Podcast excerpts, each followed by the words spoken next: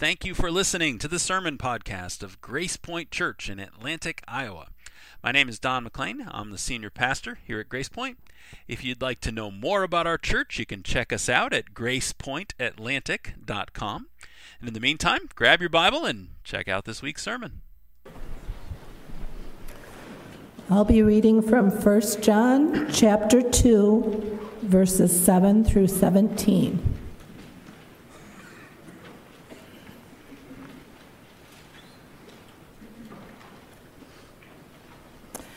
1 John chapter 2, 7 through 17. Beloved, I am writing you no new commandment, but an old commandment that you had from the beginning. The old commandment is the word that you have heard. At the same time, it is a new commandment that I am writing to you, which is true in him and in you because the darkness is passing away and the true light is already shining. Whoever says he is in the light and hates his brother is still in darkness. Whoever loves his brother abides in the light, and in him there is no cause for stumbling. But whoever hates his brother is in the darkness and walks in the darkness and does not know where he is going because the darkness has blinded his eyes. I am writing to you, little children, because your sins are forgiven for his name's sake. I am writing to you, fathers, because you know him who is from the beginning. I am writing to you, young men, because you have overcome the evil one. I write to you, children, because you know the Father. I write to you, fathers, because you know him who is from the beginning. I write to you, young men, because you are strong, and the word of God abides in you, and you have overcome the evil one. Do not love the world or the things in the world. If anyone loves the world, the love of the Father is not in him. For all that is in the world, the desires of the flesh and the desires of the eyes and pride of life, is not from the Father, but is from the world. And the world is passing away along with its desires, but whoever does the will of God abides forever.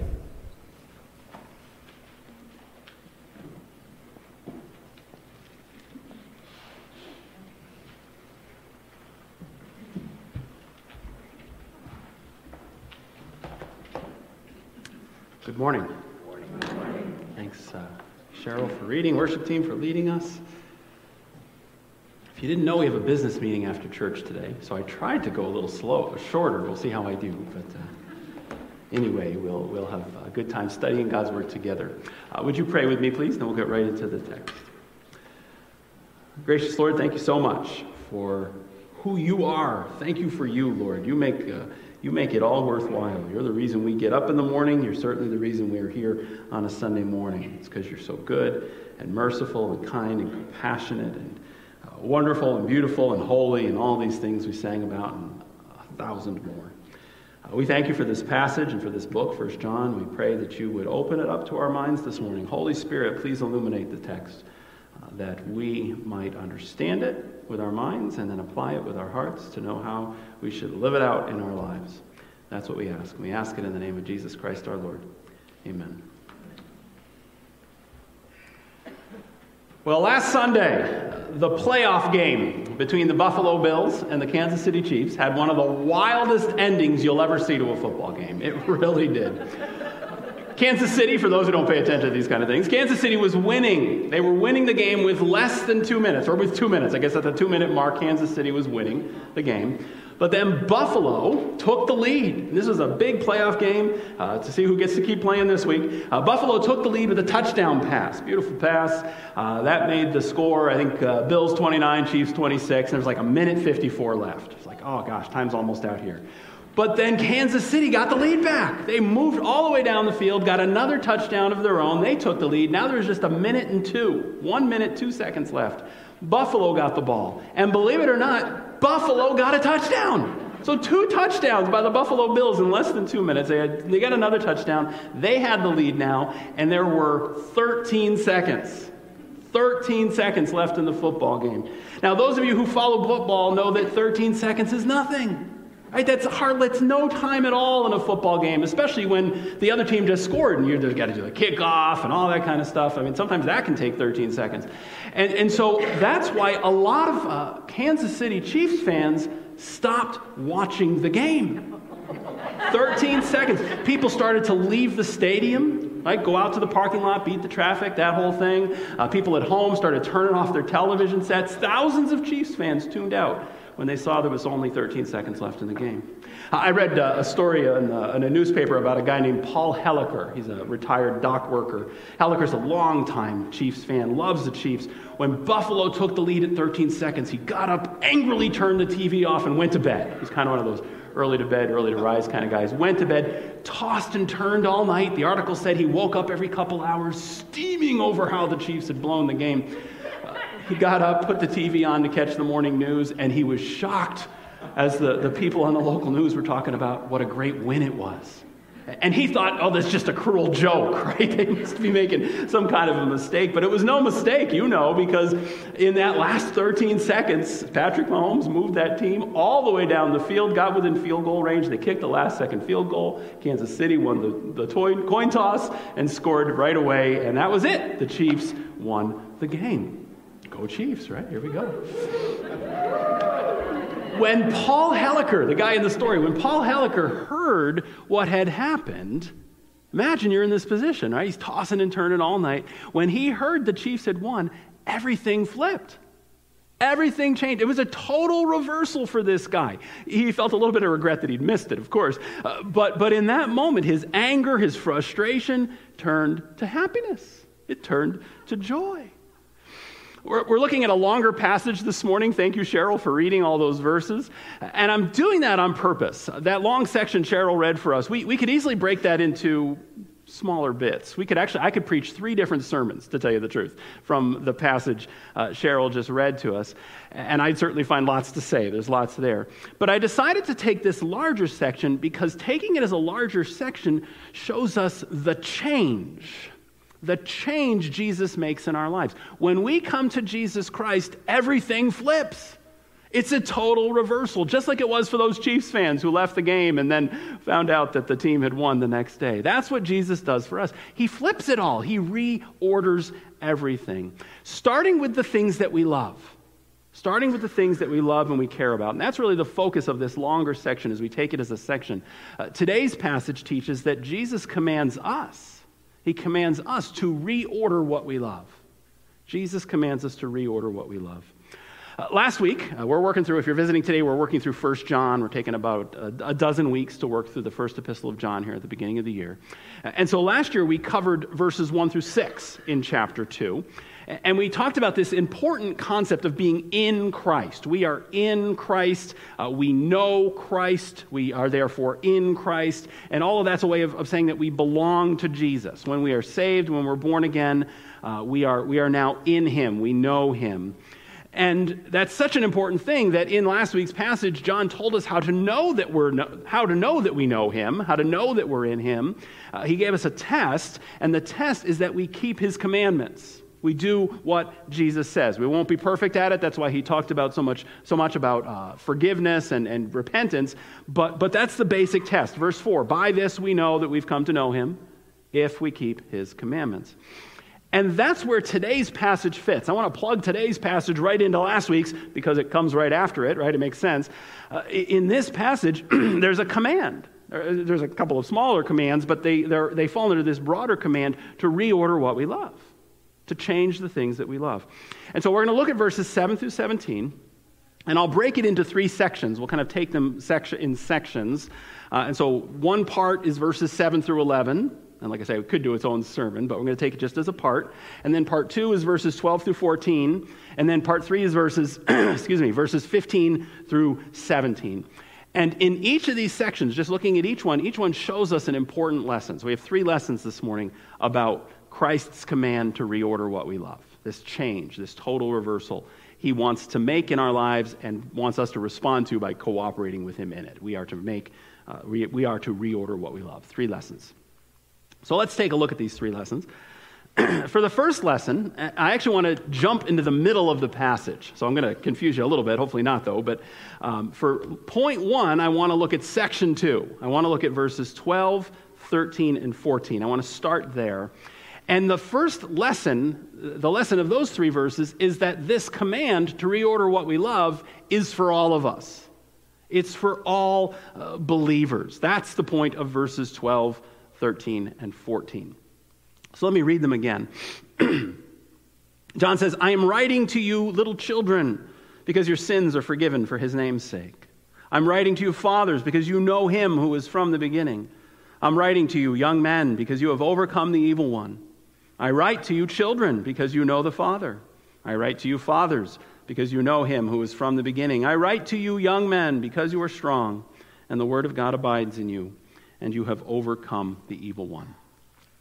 So you have six statements, six statements there, and the six statements are addressed to three groups of people. Or at least that's how it looks at first. Looks like there are three different groups, and so he, he's talking to children, and he's talking to fathers, uh, and he's talking to, uh, to young men. That's, that's what it says. And there's a, a, cycle to it, and so he repeats it. And so he talks to each of those groups twice. So children, fathers, young men, children, fathers, young men. Right? That, that's what he has there. And he says a different thing to each one. Right? He, and he has these different, there's a little bit of repetitions, a couple of things he repeats, uh, but he, he says different things to each of these groups.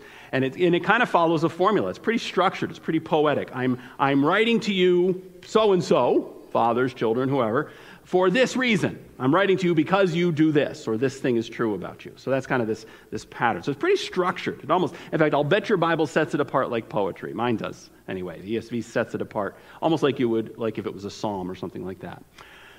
Now, I've always wondered about this part of First John, right? I mean, I, when I you know, do a Bible through the year, I read First John, I always get to this part and I'm like, what? What's, what's, what is that about? It, it really feels like it doesn't fit right? I think the technical term is a non sequitur. That's that when, when you say something and it doesn't it seem to be connected to anything else.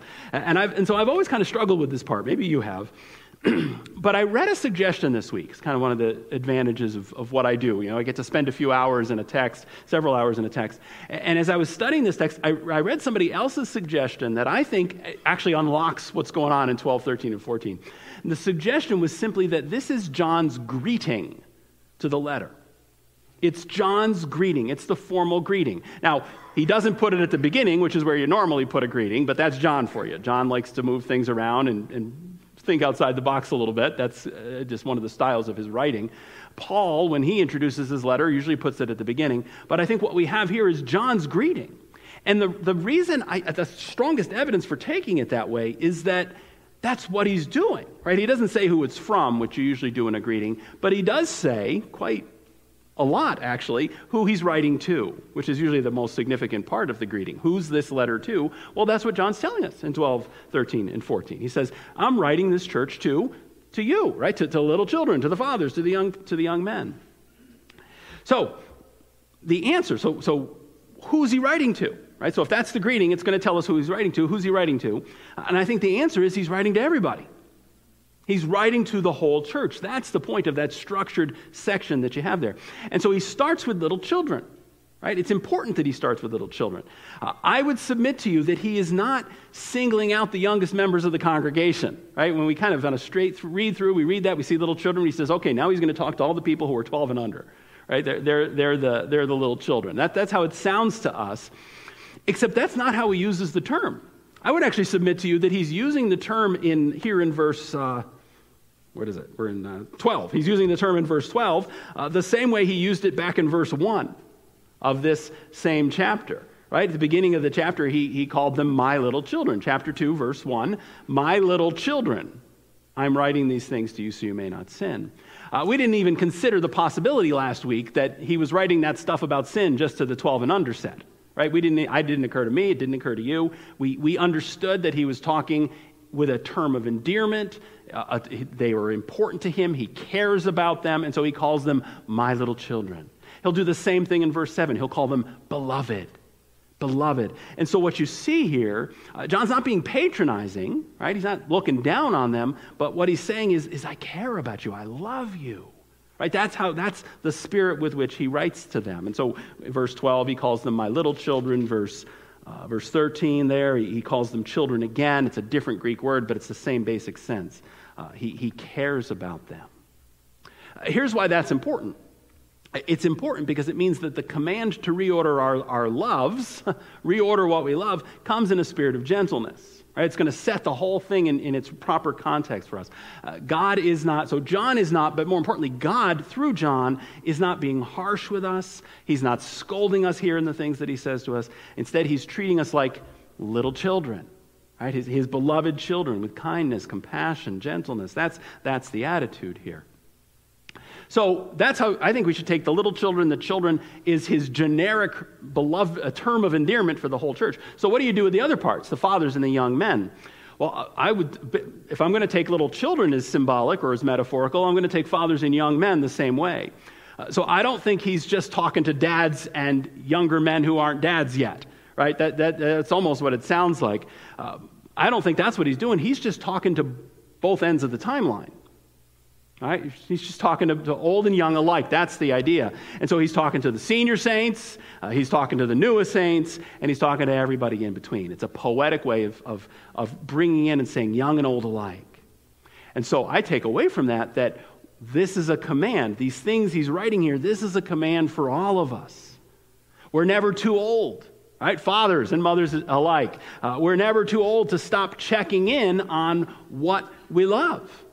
Right? It's not like, well, I've, I've been a Christian for 50 years. I don't have to pay attention to this stuff anymore. No, it's a new season. Now we've got new things that tempt us to love them that we shouldn't be loving. And, and, and, and that, that's that whole idea. And so uh, maybe we've walked with Jesus for 50 years or 60 years, but we still need to be examining our hearts along the, the other two things we're going to talk about this morning. Am I loving what Jesus wants me to love? Am I loving the way he wants me to love? That's, we never age out is my point. We never, and I think it's his point, we never age out of what he's talking about here. And then, of course, younger people need to pay attention to it too. And you can decide which category you fall in, or maybe like me, you want to throw yourself in both. But uh, you're never so young that you don't have to pay attention to these things, right? And so, those of you who are children and those of you who are teens or young adults, uh, you need to pay attention to these things too, right? We don't get a pass because we're young. God, you know, God doesn't work that way. He calls all of us to pay attention to this stuff all of us. And, and so if you're a believer, that, that, that's, that's the, my summation of this first point. Uh, if you're a follower of Jesus Christ, and that's the point of the because statements. So, like I say, I could preach uh, an independent sermon on each of these sections. If I was only going to preach on verses 12 through 14, I would take you through those six because statements. But here's what unites all those because statements those are all things that are true about believers. We're the ones who have overcome the evil one right? We're the ones in whom the Word of God abides. We're the ones whose sins are forgiven. We're the ones who've known Him from the beginning. It, it, those are all things that are true about believers. And so if you belong to Jesus because He's in you and He's working in you, then pay attention to this stuff. Reorder what you love. Pay attention to, your, to what you care about, what you love. That's lesson number one. The second lesson that this passage teaches us about this command is that Jesus, now we get to the, the two, two parts of the command. Uh, Jesus commands us to start loving one another. Right? When you come to Christ, here's the new agenda start loving one another. Right? So it's, it's the old way of putting ourselves first. We're done with that. Now we're to start loving one another. And, and that's what we see in section one. That's what we see in the first part of today's passage, verses 7 uh, through 11. And uh, let me read the first two verses of that. We'll start with verses 7 and 8. he says, Beloved, I'm writing you no new commandment, but an old commandment that you had from the beginning. The old commandment is the word that you have heard. At the same time, it is a new commandment that I'm writing to you, which is true in him and in you, because the darkness is passing away and the true light is already shining. So, John starts out, like I said a minute ago, with beloved right? So he reaches out to his, his readers, pulls them close. He says, Beloved, right? I'm not scolding you. I'm not, uh, you know, talking down to you or anything like that. God loves you, right? So he pulls us in like beloved children. He says, Beloved, I'm not writing you a new commandment. This is an old commandment. It's a commandment that's been around from the beginning, he says. That's verse 7. Uh, but then he says in verse 8, he's like, but, but it's a new commandment. It's, it's a new commandment. It's, and so it's both. The commandment he gives us in this text is both old and new, right? That's what he says in verses 7 and 8. And I'll, I'll explain more in just a moment how it's both old and new. We'll look at that piece in just a second. But first, we have to ask what is it? What is the new commandment? What is the new old commandment that he talks about there in verses 7 and 8? Because I was, you know, you think you know, you open it up, you start reading it, you're like, oh, of course I know what it is. Uh, but then as I was studying the text, I realized he does not actually come out and tell us. He doesn't actually say in today's text what the new old commandment is. We can figure it out, I think, relatively easily, but he doesn't actually say. Uh, the reason we can figure it out is he tells us later. He tells us later in this book, uh, it's uh, chapter 3, so we're in 1 John chapter 2. Uh, in chapter 3, he tells us explicitly what the commandment is. So he says here in verse 7, I'm writing you this command that you've had from the beginning. Right, it's an old commandment because you've had it from the beginning. Chapter 3, verse 11, this is the message you've had from the beginning that we should love one another. So he doesn't tell us what it is explicitly in chapter 2, but he does tell us in the middle of the book. He tells us in chapter 3 this is the message you've had from the beginning that we should love one another. And so that's the old new commandment that this whole section revolves around. Jesus wants us to start loving one another now that we are in him. And if you think about it, this is not out of the blue. It's not out of the blue at all. Uh, Jesus says something in the Gospel of John. Remember, John wrote both. John wrote the Gospel of John, and just a few years later, John wrote First John. Uh, in John chapter 13, verse 34, here's what Jesus says John 13, 34. A new commandment I give to you, that you love one another. Just as I have loved you, so you also are to love one another. So, he's pulling there from John. That it's right there. Now, this command, how is it both old and new? Let's look at that piece. Uh, the command to love one another is an old commandment, he says in verse 7. It's an old commandment in the sense that this is what's been true all along. Right? God wanted us to love one another all along from the beginning. It goes all the way back. How do you think God wanted Adam and Eve to treat each other? what do you think Cain was supposed to do to Abel? Right? How was, how was Cain supposed to treat Abel? It, it goes all the way back, the call to love one another. In fact, love, love for other people is the ethical heart, you could say, of the Old Testament law. And, and my reason for saying is that is, is that Jesus said it. Right, so you remember when Jesus was asked, Jesus, what's the, and they were trying to trick him, but Jesus, what's the greatest commandment? Jesus says the greatest commandment is love God and love people. It's love. The greatest commandment is love. Love God and love people. We call it the great commandment. It's found in Matthew 22 uh, Jesus answers, this guy asks, What's the greatest commandment? And, and, and he, his answer, Love the Lord your God with all your heart and all your soul and all your mind, and love your neighbor as yourself. And so the command to love other people isn't a, a new commandment at all, John says. It's as old as the word itself, which is how he puts it, right? It's, it's as old as the word itself. So it's an old commandment. And yet, verse 8, it's a new commandment. It's a new commandment, he says. And at first you're like, well, come on, John. You, know, you can't have it both ways. You know, and it almost sounds like he's contradicting himself, right? If you ever notice that, it really does. It seems like he says it is old, but oh, wait, no, actually it's new. Uh, but but it, both are true. And, and here's what he's saying he's not contradicting himself. What he's saying is that the old commandment, that's as old as, old as time, as old as the word, the old commandment now finds new expression in the person of Jesus Christ. The old commandment finds new expression in the person of Jesus. And it's not just Jesus, but it's the people who follow Jesus. John 13, 34. New commandment I give to you love one another. By this you will be known if you love one another. And so the new commandment is true. It's, it's a new commandment because it's been now, flesh has been put to those bones. Now we see it in the person of Jesus, but we also see it in the, in the people of Jesus which again is what he says in verse 8. This new commandment is true in him and in you. That's the sense in which it's new. Now it's all about Jesus. So it's an old commandment because we've had it forever, but it's a new commandment because now it's manifested in Jesus and his people. And then what John does in this, this paragraph is he takes this uh, John has these themes he loves to work with. One of them is, is love, love and hate. Uh, another one is light and darkness. That's a big one for John. And he actually connects now love to the light darkness theme in his, in his letter. And, and he says there in the text, he says, darkness, it's verse 8, he says, darkness is passing away, and in its place now there's light. He says, The true light, true light of what? True light of Jesus. Actually, go back to chapter 1, I believe it says it there. Uh, the true light of Jesus is already shining. Where is it shining? In us, it's shining in our lives. And that, John explains, is how we can love one another. We can love one another because Christ's light, uh, which probably is uh, symbolic for his love, his light, his love is in us, and that's how we can love one another, which is verses 9 through 11. I'm just going to summarize them, but let me read them so we're thinking about them again. So the darkness is passing away, true light is already shining in us. And then he, he spells that out with darkness and light. He says, Whoever says he's in the light and hates his brother is still in darkness. Because hate is equals with darkness. Love is light. So whoever says he's in the light, I don't care what he says. If he hates his brother, he's still in darkness. Verse 10 Whoever loves his brother abides in the light, lives in the light, and in him, in that person, there is no cause for stumbling. He's not causing sin or sinning himself because he's loving. But whoever hates his brother, back to the hate now, Whoever hates his brother is in the darkness. He's going to really pile it on here. Whoever hates his brother is in the darkness and walks in the darkness, and he doesn't know where he's going. Why? Because the darkness has blinded his eyes. And so there's this, um, he's stacking up the effects of the darkness. It's, it's, it's really ruined the person who hates. And, and so he, he's, he's got this sharp contrast going on. People who walk in the light of Jesus are people who love their brothers and sisters in Christ. And that's going to spill over to other people too outside the church. We're even told to love our enemies, but it starts with loving one another. Right? So people who walk in the light are people who love their brothers and sisters, but people who hate their brothers and sisters are people who walk uh, in darkness.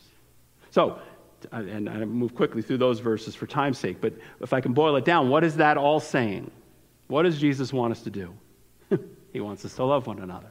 That, that's what verses 7 through 11 is saying. Jesus wants us to love one another because that's what happens when we walk in the light.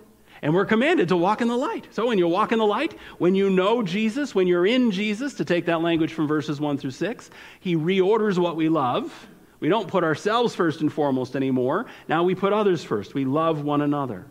And so he replaces in us the cold indifference and, and I think that really is the sense in which hatred is being used here. Uh, in chapter 3, in a few weeks, we'll look at a, a passage where John is going to get more practical about love. And when he describes love, he's going to tell us that love is helping people with practically need, practical needs. If anybody comes to you and you, if anyone sees his brother in need and doesn't help him, he's failed to love, is basically what it says in that passage when we get there.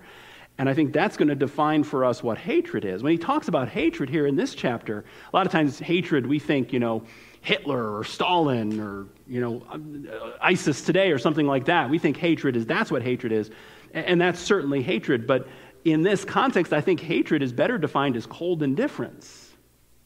Cold indifference. Uh, just I don't an attitude of I don't care, right? I don't care what other people are dealing with. That's really more the idea. And what Jesus wants to do in us, what he wants to do in our lives, is he wants to replace cold indifference uh, with warm, practical, Christ-centered love uh, early in the, the second century, the second century AD, uh, so 100 years or so after Christ uh, rose again from the dead, uh, a man named Aristides, he was uh, a Christian, uh, Aristides of Athens was his name. Aristides wrote a treatise for the emperor. So the emperor at the time was Hadrian. So this is around 125 AD, Emperor Hadrian.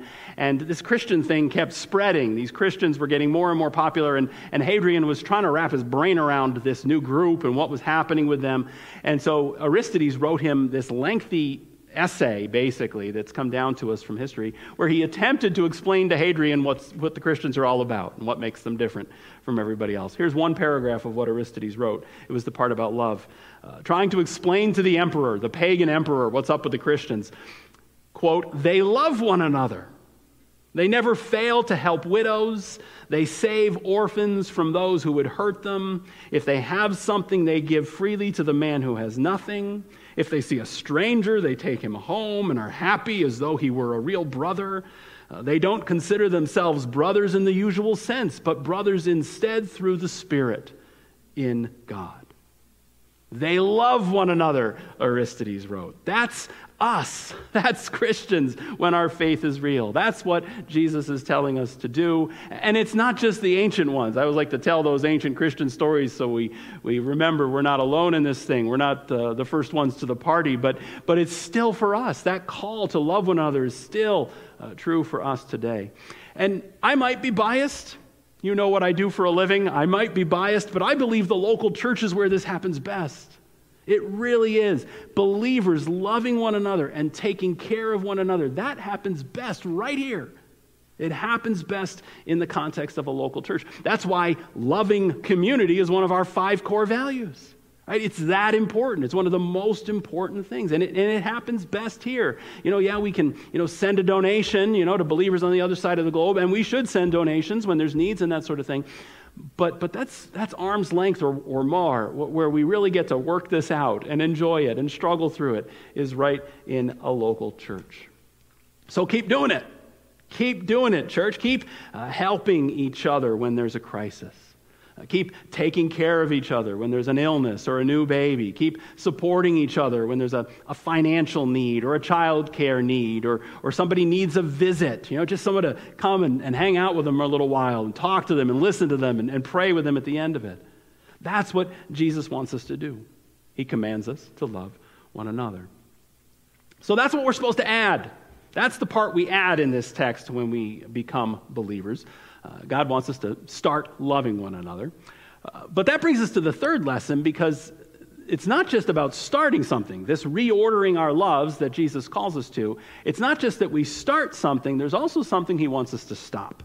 And that's what we get in verses 15 through 17. He also commands us to stop loving the world. So start loving one another. That's what we do as we become Christians, when we become Christians, and stop loving the world.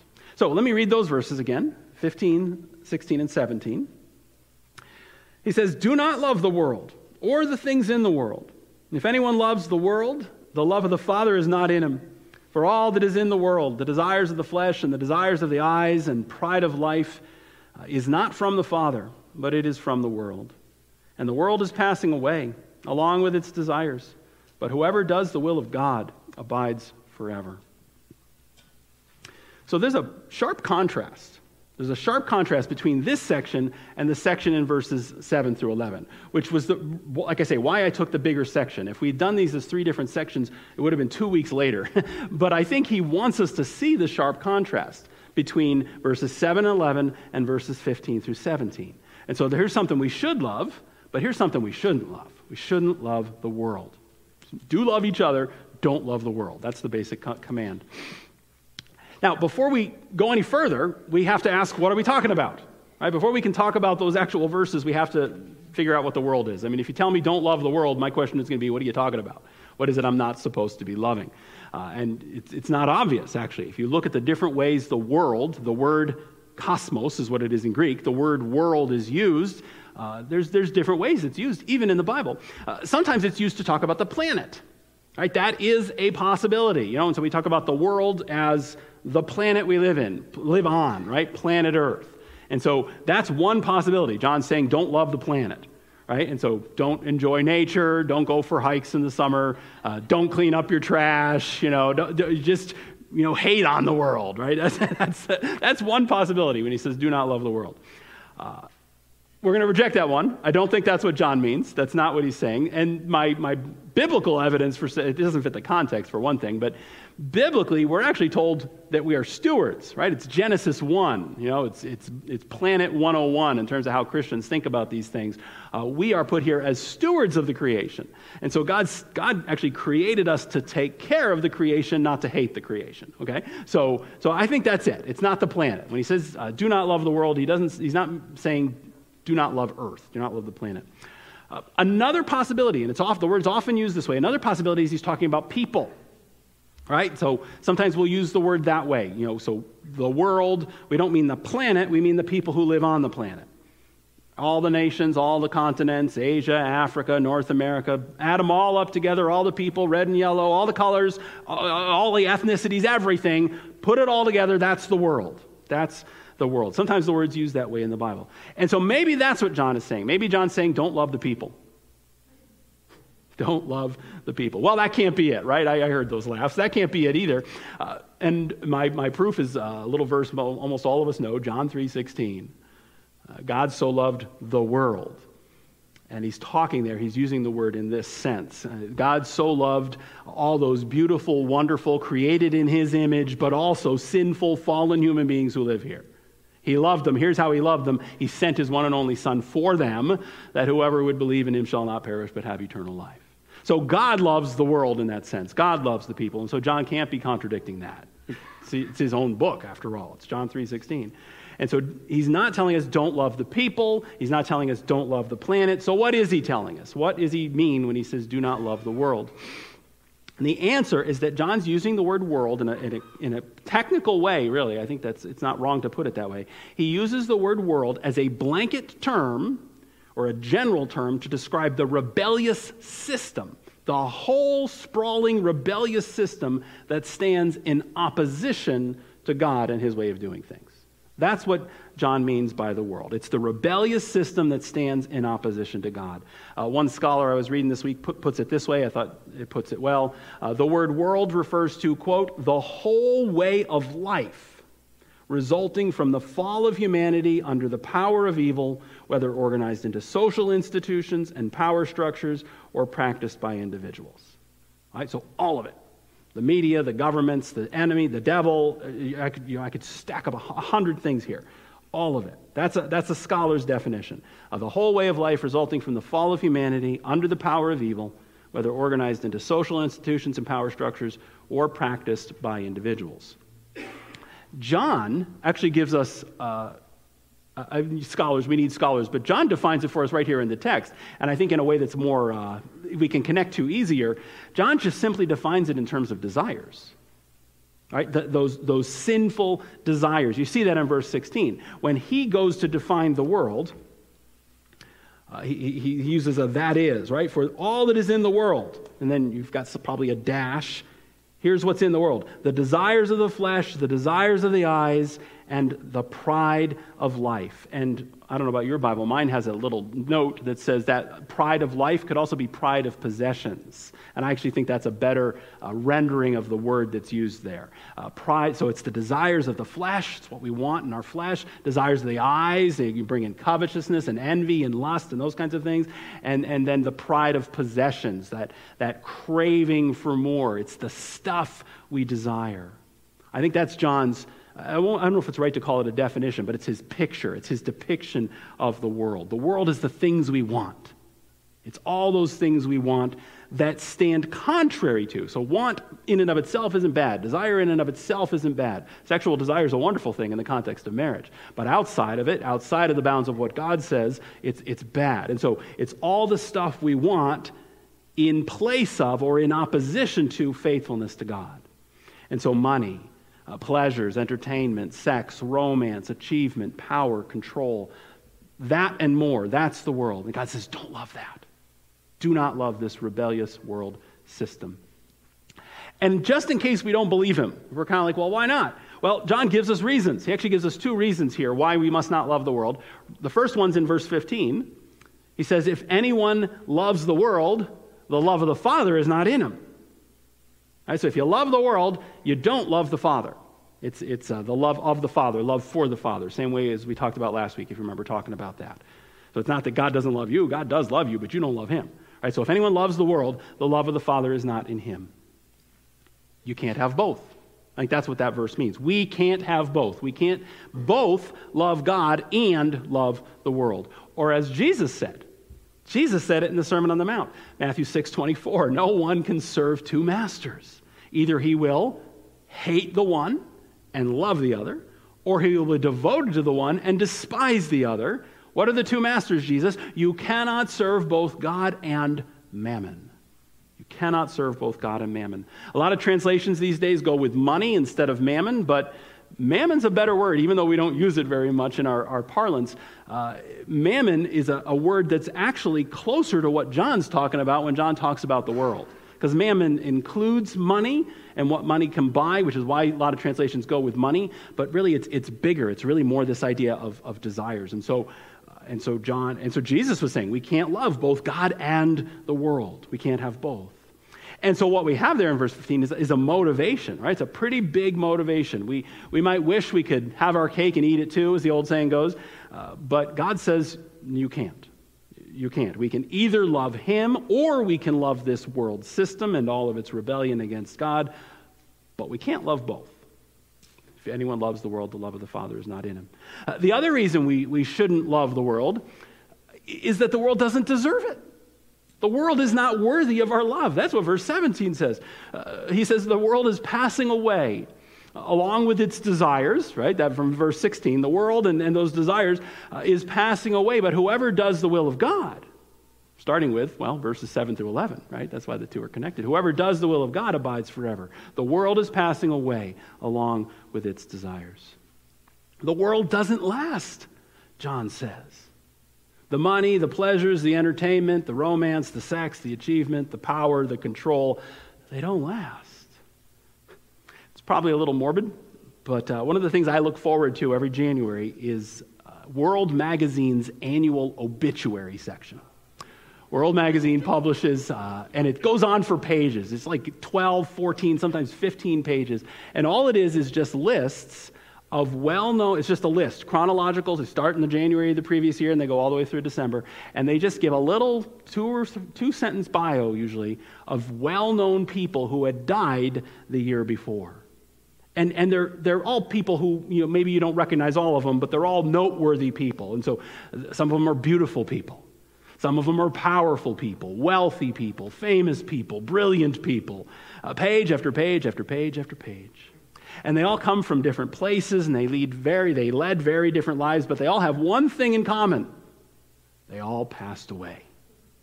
They all passed away. And when they did, it didn't matter. I think, to me, it's like a, it's almost a devotional kind of meditation to read through it. Uh, it didn't matter how beautiful or powerful or wealthy or famous or brilliant they were in life. At that point, the only thing that mattered is whether they knew Jesus. You may have sold 100 million records, but if you don't know Jesus, none of it matters. Verse 17 the world and everything in it is passing away. Uh, it reminds me of a, of a poem, uh, and I'll bet many of you have run into this. It's been around a long time. It was written in the late 1800s by a missionary, a missionary named Charles Studd. And I was interested to read about this guy. He was two things. He was a highly regarded cricket player, kind of like a modern day baseball star, and he was a missionary and he kind of gave up the one for the other. He's one of those people. And he wrote this poem. It was called Only One Life. Only One Life. It's actually a long poem, so I'm not going to read the whole thing, but you could look it up online. Just Google Charles Studd, two D's, S T U D D, uh, Only One Life. You'll find it. Uh, the last stanza makes pretty clear, though, what he's doing. Here's the last stanza. Only one life, yes, only one. Now let me say, Thy will be done. And when at last I'll hear the call, I know I'll say, 'Twas worth it all. Only one life, this is part you've probably seen on plaques or cards. Only one life, twill soon be past. Only what's done for Christ will last. That's what verse 17 says, verses 15 through 17. Only one life, will soon be passed. Only what's done for Christ will last. When we come to Jesus, Jesus changes everything. That's the point of this bigger section when you take it as a big section. Uh, beginning with the things that we love beginning with what we love. Jesus transforms from the inside out. I don't want us to, to conclude from this that this is something we have to try real hard to do. He does it, and then we cooperate with his work. He transforms our affections, he changes the things we love, which is why and how we're able to stop loving the world and start loving one another. Would you pray with me, please? Lord, we pray that you would help us with both of these. We thank you that you love us. We thank you uh, that you loved us before we ever thought to love you or to love each other. We thank you that you are so much better than the world, uh, that you offer us eternal life where the world only pass, offers us a passing life. Uh, and yet you know we are flesh and you know we struggle with these things. And so I want to pray for myself and each one of us who is hearing this sermon that you would help us, uh, help us to, uh, to stop loving the world. Uh, you know the areas different ones of us struggle with, Lord. Help us with those things. Help us with the ones that are the hardest for us uh, to, to, to keep fighting, to press on, to lean in the power of your Holy Spirit, and to allow you to transform us so that we stop loving the world and, uh, and for the things that maybe come to us a little easier, shore those up and help us to, to continue to be faithful in those areas too. And then, Lord, help us love each other. And, and I, I, it is, it's a core value of our church. It's something we do well. Help us to keep growing in it. Help us to love each other all the more as the church changes, as new people come. Help us to love them and them to love us. And, and just in all of it, may Jesus Christ be, be praised and glorified and demonstrated. May we as a church be known as a church where they love one another, just like Jesus told them to do. That's our prayer, Lord. We pray it in, in, in Jesus' name. Amen.